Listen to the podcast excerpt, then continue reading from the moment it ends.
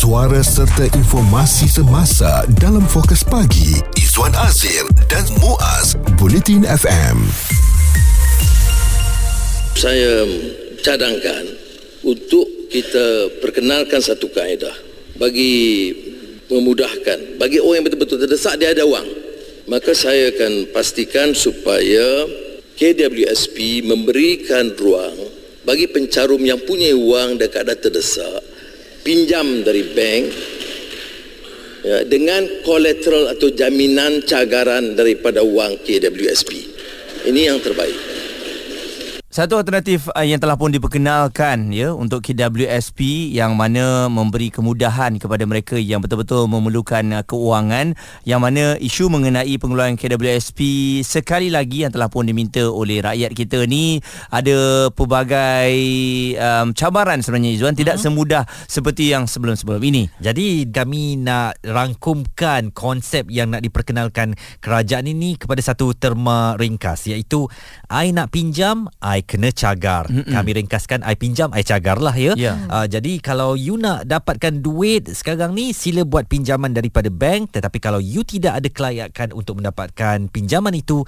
cagarkan KWSP anda supaya ia boleh memudahkan urusan peminjaman berkenaan. Cagaran ini dalam erti kata lain adalah collateral hmm. uh, untuk pihak bank. Jadi KWSP sedang menilai dan memperincikan uh, kaedah terbaik untuk melaksanakan mekanisme ataupun kemudahan ini di mana uh, penggunaan baki caruman dalam akaun dua hmm. ahli KWSP uh, dijadikan sebagai cagaran untuk membuat pinjaman peribadi bagi mereka yang memerlukan bantuan tunai. Hmm. Jadi buat masa sekarang ni uh, kita belum dapat makluman yang sepenuhnya bagaimana dengan uh, untuk cagaran dan juga pinjaman ini eh sebab uh, pelaksanaan kemudahan ini akan diumumkan KWSP dalam masa yang akan datang. Uh, jadi saya rasa bila keluar je uh, kenyataan yang telah pun dikeluarkan oleh Perdana Menteri ini ternyata hampir di antara kita ni ramai yang tidak bersetuju antaranya Syaril. Bagi saya tak setuju lah kan sebab duit kita kenapa kita perlu kita nak cagarkan bank. Ha, kalau kita nak duit baik kita terus buat pinjaman je terus. Ha, tak payah kita nak cagarkan bank kan. Sama je rugi macam tu dan tak semua orang ada KBSP pula kan? Tak semua orang yang ada KBSP yang banyak. Ha, nak jaga kat bank interest lagi Ramai yang sependapat dengan Syaril yang menggunakan hujah sama. Katanya ini duit kami. Uh, kami nak guna sekarang ketika keadaan telah pun mendesak dan kami dalam keadaan tekanan uh, tiada sumber keuangan. Kenapa pula kita nak kena cagarkan duit itu kepada pihak bank untuk kita buat pinjaman? Dan kita pula akan dikenakan pelbagai bentuk interest kalau tak dapat bayar dan sebagainya. Kita yang susah nama masuk sitos masuk sikris dan sebagainya rekod pem, uh, peminjaman kita jadi buruk. Jadi ini sangat uh, satu proses proses yang menyusahkan dan menyukarkan itu pandangan orang ramai tetapi ada juga yang menarik nafas lega sekurang-kurangnya sekarang kerajaan beri satu alternatif untuk kita membuat pinjaman uh, kaedahnya dengan mencagar uh, simpanan KWSP kita. Ia merupakan option uh, lebihan ataupun additional step uh, untuk kita untuk mendapatkan bantuan tunai. Kalau kita lihat tujuan asal KWSP ini adalah untuk menjadi simpanan kita untuk selepas uh, sudah tidak bekerja lagi mm-hmm. sebenarnya. Jadi ini merupakan satu mekanisme baru yang uh, diberi ataupun memberi pilihan kepada rakyat sama ada mahu menggunakannya atau tidak sama sama ada mahu menjadikan KWSP uh, dijadikan cagaran peminjam bank, pinjaman bank atau tidak. Isu terkini dan berita semasa hanya bersama Izwan Azir dan Muaz Bulletin FM. Hari ini topik uh, pada pukul 8 ni uh, bercakap tentang isu yang agak kontroversi sedikit ya apabila ramai daripada kita mengharapkan kerajaan membenarkan pengeluaran KWSP untuk meneruskan kehidupan. Sebaliknya kerajaan datang dengan satu cadangan iaitu jika anda ingin menggunakan KWSP, mengapa tidak anda buat pinjaman bank dan gunakan akaun KWSP anda sebagai cagaran. Dan saya lihat ketegasan Perdana Menteri untuk tak bagi untuk pengeluaran yang terakhir ini adalah satu KWSP itu tujuannya adalah untuk simpanan hari tua. Yeah. Dan uh, yang kedua ekonomi kita telah pun dibuka semula. Ini bermakna kita ada peluang untuk mencari kerja berbanding semasa uh, waktu covid dulu kita tak boleh nak bekerja. Sebab itulah uh, KWSP ini dibenarkan keluar ya. Cuma yalah ini itu pendapat yang kita rasakan. Yang mereka tertekan dan juga terkesan ini hanya melihat satu alternatif je. Duit KWSP tu je yang boleh menyelamatkan mereka. Ya, sebab tu kerajaan mungkin mendengar rintihan rakyat mereka. Jadi uh, ini dijadikan satu di, dijadikan sebagai satu option uh, untuk guna KWSP sebagai cagaran. Mm-hmm. Di talian bersama kita adalah Profesor Madya Dr. Ahmad Rasman Abdul Latif, penganalisis ekonomi Putra Business School daripada UPM. Jadi uh, Prof, apakah pros and cons kita gunakan KWSP sebagai cagaran dan uh, manakah yang lebih uh, baiknya atau buruknya? Ya, yeah, um, sebelum tu kita kena tengok kenyataan Perdana Menteri dan juga uh, kenyataan akhbar KRSP sebab uh, ada satu pihak kata cagaran tapi saya tengok surat daripada KRSP tu dia kata macam sokongan hmm. okey. Uh, sebab dia ada implikasi ya dan kalau kita sebut cagaran ni biasanya uh, kalau kita meminjam dengan bank kita cagarkan sebahagian apa aset kita untuk pinjaman. Kalau kita uh, default tak mampu bayar maka bank dia akan ambil uh, aset kita tu sebagai menebus hutang dan uh, kalau kita sebut tentang KRSP adakah ini bermakna kalau kita tak dapat bayar hutang tu uh, simpanan kita dalam KRSP itu akan diambil oleh bank namun kalau kita tengok dalam uh, akta KRSP ada disebut bahawa uh, simpanan ni tak boleh dijadikan uh, sebagai uh, cagaran hmm. dan mungkinlah saya lihatlah uh, perincian yang uh, apa akan orang kata menjelaskan dengan lebih orang kata uh, bagaimana uh, cagaran itu yang dimasukkan itu. Itu pertama lah maknanya pro and con-nya iaitu uh, kalau kita tak mampu bayar duit kredit itu akan digunakan untuk membayar pinjaman. Hmm. Tapi kalau pro tu maknanya kita tak perlu uh, mencari aset lain lah untuk dijadikan sebagai cagaran tapi, cagaran, tapi kita kita boleh guna uh, simpanan. Namun sebenarnya kita semua ni tengah tunggu lagi perincian tu sebab kita nak faham betul-betul dia ni cagaran ke ataupun sokongan sebab implikasi itu uh, lain sedikit. Walaupun di antara cagaran atau sokongan, um, apakah doktor melihat um, inisiatif ini sebagai suatu langkah yang uh, berkesan untuk membantu rakyat ketika mereka benar-benar mahukan wang simpanan mereka di KWSP dikeluarkan? Uh, ramai yang uh, memberikan reaksi negatif katanya kami punya duit, kami nak pakai sekarang, bagilah kami pakai. Kenapa nak suruh kami buat pinjaman di bank dan cagarkan pula duit kami sendiri? Uh, itu antara reaksi-reaksi ataupun ataupun um, sentimen di kalangan um, masyarakat di akar umbi bagaimana pandangan doktor? Uh, okey kalau kita lihat pertama kita kena tanya kena uh, ambil tahulah kenapa uh, pencarum KSP masih lagi mahu mengeluarkan wang setelah dibenarkan apa uh, dua tiga kali uh, dah masuk apa. Kalau uh, ianya untuk masuk uh, menangani belanja kos seharian jadi mungkin dia tidak akan cukup eh, sebab apa kita masih lagi kata berdepan dengan isu kos harga hidup tinggi.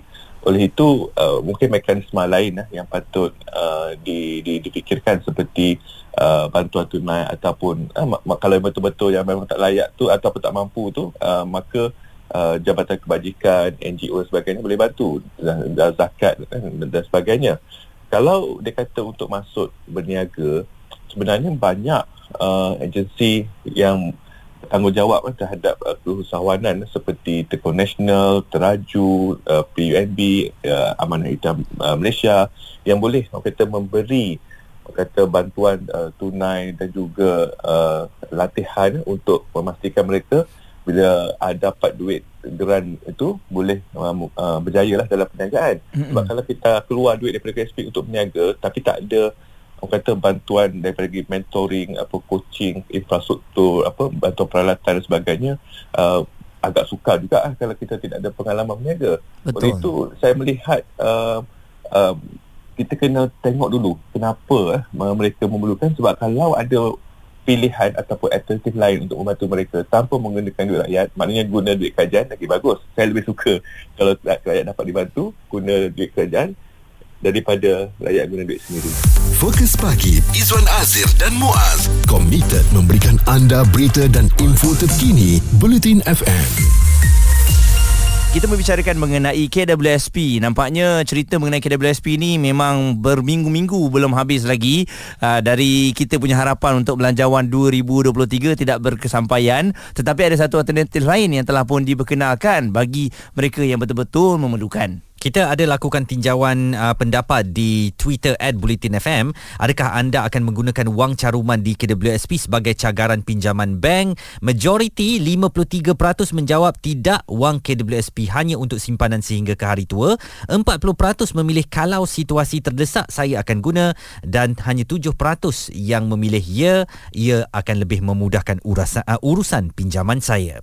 Lega juga bila tengok uh, hasil tinjauan ini kerana ramai uh, majoritinya uh, mahu mem- menyimpan wang KWSP untuk simpanan sehingga ke hari tua iaitu tujuan asal ataupun objektif asal uh, diadakan KWSP ini. Profesor Madya Dr. Ahmad Razman Abdul Latif penganalisis ekonomi putra Business School UPM masih lagi bersama dengan uh, kita dan uh, doktor adakah sebenarnya kalau kerajaan menyediakan satu dana maksudnya pinjaman yang khas untuk mereka yang betul-betul memerlukan dengan kadar interest yang paling murah agar KWSP ini langsung tak diusik adakah perkara itu boleh dijayakan ataupun ianya akan mengganggu uh, ekonomi juga doktor Ha, ini saya setuju. Maknanya apa um, kalau kerajaan dapat sediakan apa peruntukan dana untuk memberi pinjaman khas eh, kepada mereka yang uh, apa terdesak bukan setakat pencarum saja. Maknanya mereka yang tak mencarum macam kaki tangan kerajaan pun sebenarnya apa ada juga yang terkesan. Uh, boleh. Tapi saya haraplah dia kalau boleh lah kita guna konsep yang dah lama apa wujud dan lebih berkesan tapi jarang diamalkan sekarang iaitu konsep kado hasan. Hmm. Uh, pinjaman kado hasan ni dia kita kasih pinjam RM10,000 dia bayar RM10,000. Hmm. Lepas tu mungkin orang tanya eh macam mana kerajaan nak apa tanggung kos operasi menguruskan tu kan mesti nanti kan kerajaan pula kena tanggung kos dia kan. Tapi dia konsep kado hasan ni kalau saya tengok kat luar negara macam kat Pakistan, Indonesia dia dia meshkan dengan konsep hibah ataupun hadiah. Maknanya orang tu dia pinjam RM10,000 daripada kerajaan kata kan. Lepas tu dia bayar balik RM10,000 tapi dia diberi pilihan tidak wajib lah tapi uh, diberi pilihan untuk bayar lebih daripada tu. Uh, dia pinjam RM10,000 tapi dia nak bayar RM10,500 sebab dia kata kalau aku bagi lebih boleh tolong lagi ramai orang. Hmm. Uh, dan uh, jumlah tu tidak ditetapkan uh, dan uh, bila dia tidak ditetapkan dia dianggap sebagai hibah hadiah maka ini apa uh, tidak orang kata apa dikira sebagai apa ni riba lah. Uh, itu yang saya harap ada konsep macam ni iaitu um, tidak membebankan uh, peminjam dengan kadar faedah yang yang tinggi tetapi mengikut kemampuan mereka. Kalau nak mereka bayar lebih tak apa. Kalau nak kalau nak bayar apa harga uh, pinjaman tu pun uh, tak apa Dan uh, doktor, mungkin sekarang ni rakyat perlu faham kenapa kerajaan mengenakan syarat-syarat begini bahawa kerajaan sebenarnya memikirkan masa depan mereka pada hari tua mereka mungkin uh, kekurangan simpanan untuk meneruskan kehidupan. Apa yang mungkin uh, doktor boleh jelaskan? Ya saya saya setuju sebab apa okey ramai kata alah apa tak apa Ini duit tak- aku, tak- kenapa tak- susah sangat ke tak- nak keluarkan? Ah, dah tak- tua-tua lah nanti Ah, tengok apa tak garanti apa sampai ke tua. Tapi statistik menunjukkan memang majoriti daripada kita akan sampai umur 75 lah secara purata dan kalau apa kita tak ada simpanan masa tu kita akan menjadi apa kata satu bebanan lah kepada anak-anak kita.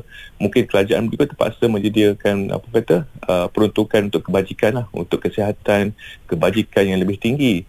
Ini akan menyebabkan uh, sepatutnya peruntukan itu boleh guna untuk generasi yang akan datang terpaksa digunakan untuk membantu apa generasi yang tua ini. So jadi saya lihat kat situ lah apa kita juga kena kata fikir ya masa depan kita. Sebab apa um, kalau tengok apa secara purata uh, rakyat kita ni semakin lama makin uh, hidup lebih lama. Hmm. Itu yang satu realiti sebenarnya. Jadi doktor uh, sementara kita menunggu perincian daripada pihak kerajaan uh, mungkin syarat-syarat yang perlu diletakkan nanti atau kelak KWSP ini sebagai cagaran pinjaman hanya untuk kes-kes tertentu sahaja. Mungkin doktor. Uh, mungkin juga sebab saya pun risau kalau uh, caruman itu dijadikan cagaran nanti KSP dia tak boleh guna untuk buat pinjaman untuk uh, untuk pelaburan dia.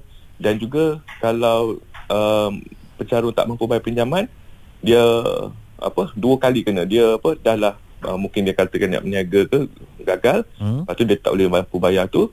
Uh, jadi caruman dia pula kena ambil hmm. untuk bayar pinjaman. So maknanya dia gagal dalam perniagaan dia lepas tu dia punya caruman makin sedikit uh, itu yang saya takut sangat tu. Uh, dua-dua dia tak dapat. Hmm. uh, oleh itu saya haraplah perincian ni akan memastikan dalam pelbagai senario Uh, kalau duit itu dapat guna untuk berjaya tak ada masalah. Kalau duit itu tak berjaya tapi ada tak mekanisme lain yang membolehkan turut mempunyai simpanan yang cukup untuk hari tuanya. Profesor Madya Dr. Ahmad Razman Abdul Latif, penganalisis ekonomi putra Business School UPM memberikan gambaran ya secara meluas apa lagi alternatif yang lain yang kita ada selain daripada mengeluarkan KWSP kita. Pendapat, komen serta perbincangan fokus pagi Izwan Azir dan Muaz Bulletin FM sedang memperkatakan tentang macam mana agaknya kita ni sanggup tak untuk mencagarkan duit KWSP kita untuk kita buat pinjaman. Jadi I nak pinjam duit sekarang I kena cagar apa cerita ni geng. Hmm, dan uh, I tersepit dalam um, permasalahan ini sebenarnya. I keliru semuanya ada. Keliru, eh? uh, sebab yalah dia belum lagi di apa diberitahu dengan lebih jelas mengenai cagar ni cagaran Betul. KWSP ni. Mm-hmm. Dan saya terfikir juga kalau let's say kita ambil 20000 lah ya dalam KWSP kita hanya ada RM20,000. Hmm. Jadi kalau kita tak dapat bayar, adakah dalam KWSP kita tu jadi kosong lah kan? Kosong lah. Hmm. Sebab ha. lesap lah. Itu pun belum tentu cukup lagi kalau RM20,000 tepat-tepat. Sebab pasti ada interest dan bunga sebagainya yang harus kita tanggung kan. Hmm. Sebenarnya ini Nadia saya fikir merisikokan hari tua kita ya. Bahaya sebenarnya. Hmm. Uh, sebab tu tadi dengan doktor tadi ada satu poin penting saya nak ambil iaitu ilmu keuangan ataupun financial literacy. Hmm. Uh, kalau kita nak jadikan KWSP sebagai cagar cabaran untuk mendapatkan bantuan tunai pun boleh. Tak salah sebenarnya. Tetapi perlu dilengkapkan dengan ilmu pengetahuan yang secukupnya mm-hmm. agar kita dapat menguruskan keuangan kita dengan baik. Betul. Uh, dalam apa jua uh, pinjaman yang kita ambil. Ya dan uh, kalau tanya pada Izwan nak ambil ataupun tak nak kalau diberikan uh, ni tawaran kepada Izwan lah. Saya fikir bahayalah ataupun mungkin pandangan saya sebelum mengetahui segala terma dan syarat dan sebagainya di asas ini secara surface-nya saya rasa bahaya. Iaitu mm-hmm. saya saya menggadaikan wang caruman simpanan saya selama ini hmm. di dalam KWSP bertahun-tahun lamanya untuk mendapatkan satu sumber keuangan sekarang memang terdesak dan saya perlukannya tetapi apabila dia link dengan akaun KWSP saya what will happen kalau saya tak dapat bayar pinjaman itu maka memang disedut semua pinjaman KWSP saya bahaya bahaya bahaya, okay. bahaya. kalau tanya pada saya saya akan tambah satu lagi I leceh okay. sebab apa sebab ah, dia memang melecehkan sebab nak hmm yelah daripada uh, kita dah kena letak KWSP kita sebagai cagaran hmm. dan mungkin juga itu salah satu sebabnya. Hmm. Kalau dulu KWSP ni memang tak boleh dikeluarkan uh, selain daripada akaun dua kan. Uh-huh. Jadi leceh kan. Hmm. Jadi mungkin yalah psikologinya kita fikir melecehkan sedikit agar yalah kita tak dapat keluar. Akhirnya kita rasa okey tak apalah kita move on, kita uh-huh. cari alternatif lain untuk cari duit. Ironinya lah ya.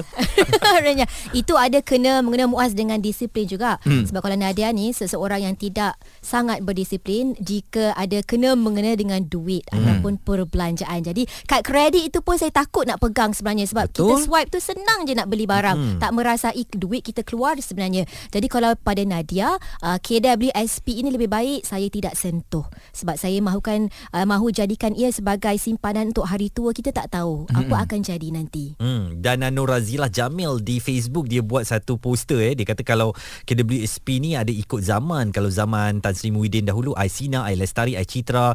Kemudian zaman Datuk Seri Ismail Sabri, Ai Sinar pun ada. Uh, di zaman uh, Datuk Seri Anwar Ibrahim ini, uh, macam yang kita punya tajuk lah. Ai mahu pinjam, Ai kena cagar. Jadi oh. ini reaksi Betul. Daripada masyarakat tentang apa yang diumumkan oleh kerajaan. Sebenarnya saya fikir mungkin jentera kerajaan perlu lebih memberi penerangan apa yang dimaksudkan supaya rakyat faham dan tidak menjadikan inisiatif itu sebagai satu bahan uluk-uluk lah ya. Okey. Okey, dan kita ada pandangan dari Izfas mengenai perkara ini. Jelas ya, perkara ini uh, suatu perkara yang satu cadangan ya, satu cadangan yang uh, bukan tak bagus tapi untuk diterima pakai banyak orang membantahnya ya. Majoriti bercaru membantah eh, tidak setuju dengan kaedah yang mahu diperkenalkan ini. Suara serta informasi semasa dalam fokus pagi Izwan Azir dan Muaz Bulletin FM. Hari ini kita meluaskan lagi perbincangan kita bersama.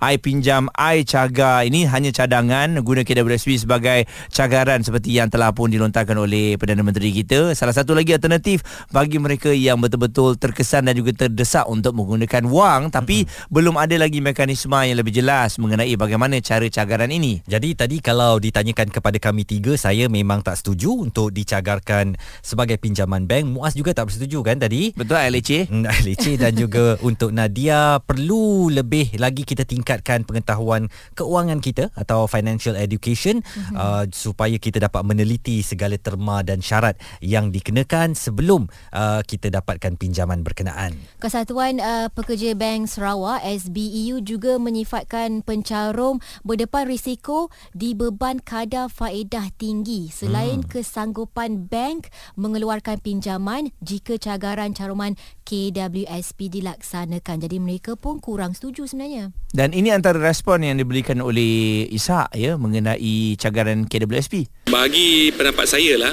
uh, yang uh, KWSP itu dicagar dekat bank tu me- memang tak patut lah. Sebab duit tu kalau kita kerja memang duit daripada kita sendirilah kan. Hak kita. So saya memang tidak setuju lah benda tu dibuat pada masa sekarang lah. Kalau boleh kita keluarkan duit tu tak ada cagaran apa-apa. Dan satu lagi uh, pandangan yang diberikan oleh pendengar kita Weng Hon.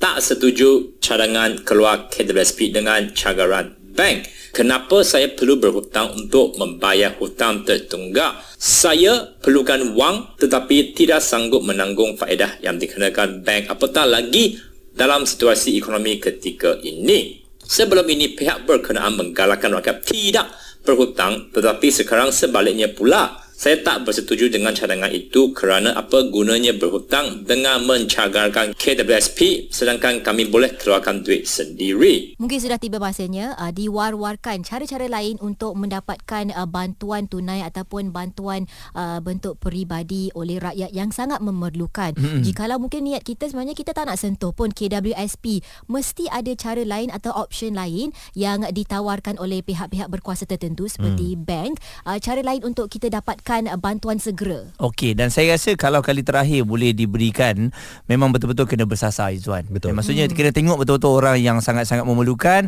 dan dalam akaun dia tu mencukupi. Hmm. Ha, maksudnya kalau datang-datang uh, cik ada RM10,000 je jangan cerita dah hmm. mengenai nak keluar duit KWSP ya. ni. At least kita ada win-win situation. Kita bagi uh, bersasar orang pun puas hati lepas ni tak ada cerita berbangkit lagi. Hmm. Dan syarat-syarat tertentu perlu ha. di, diletakkan lah. Mungkin selepas ini kerajaan juga perlu mencari jalan ya supaya tidak terus memberi ikan kepada rakyat yang akan terus meminta ikan. Hmm. sebaiknya uh, diberikan joran ya, ya. atau kail supaya kita boleh mencari um, sumber yang lain. Tetapi kerajaan perlu membantu uh, dan dengan mahu mencagarkan KWSP ini sebagai pinjaman bank saya fikir ia boleh merisikokan kita pada hari tua kelak. Itu cuma pandangan peribadi saya. Mungkin apabila telah dijelaskan dengan lebih baik pandangan saya mungkin juga salah kita tidak mahu menjadi rakyat yang terlalu bergantung kepada uh, bantuan uh, yang diberikan oleh kerajaan bantuan KWSP uh, umpamanya uh, di mana objektif asal KWSP adalah untuk membantu kita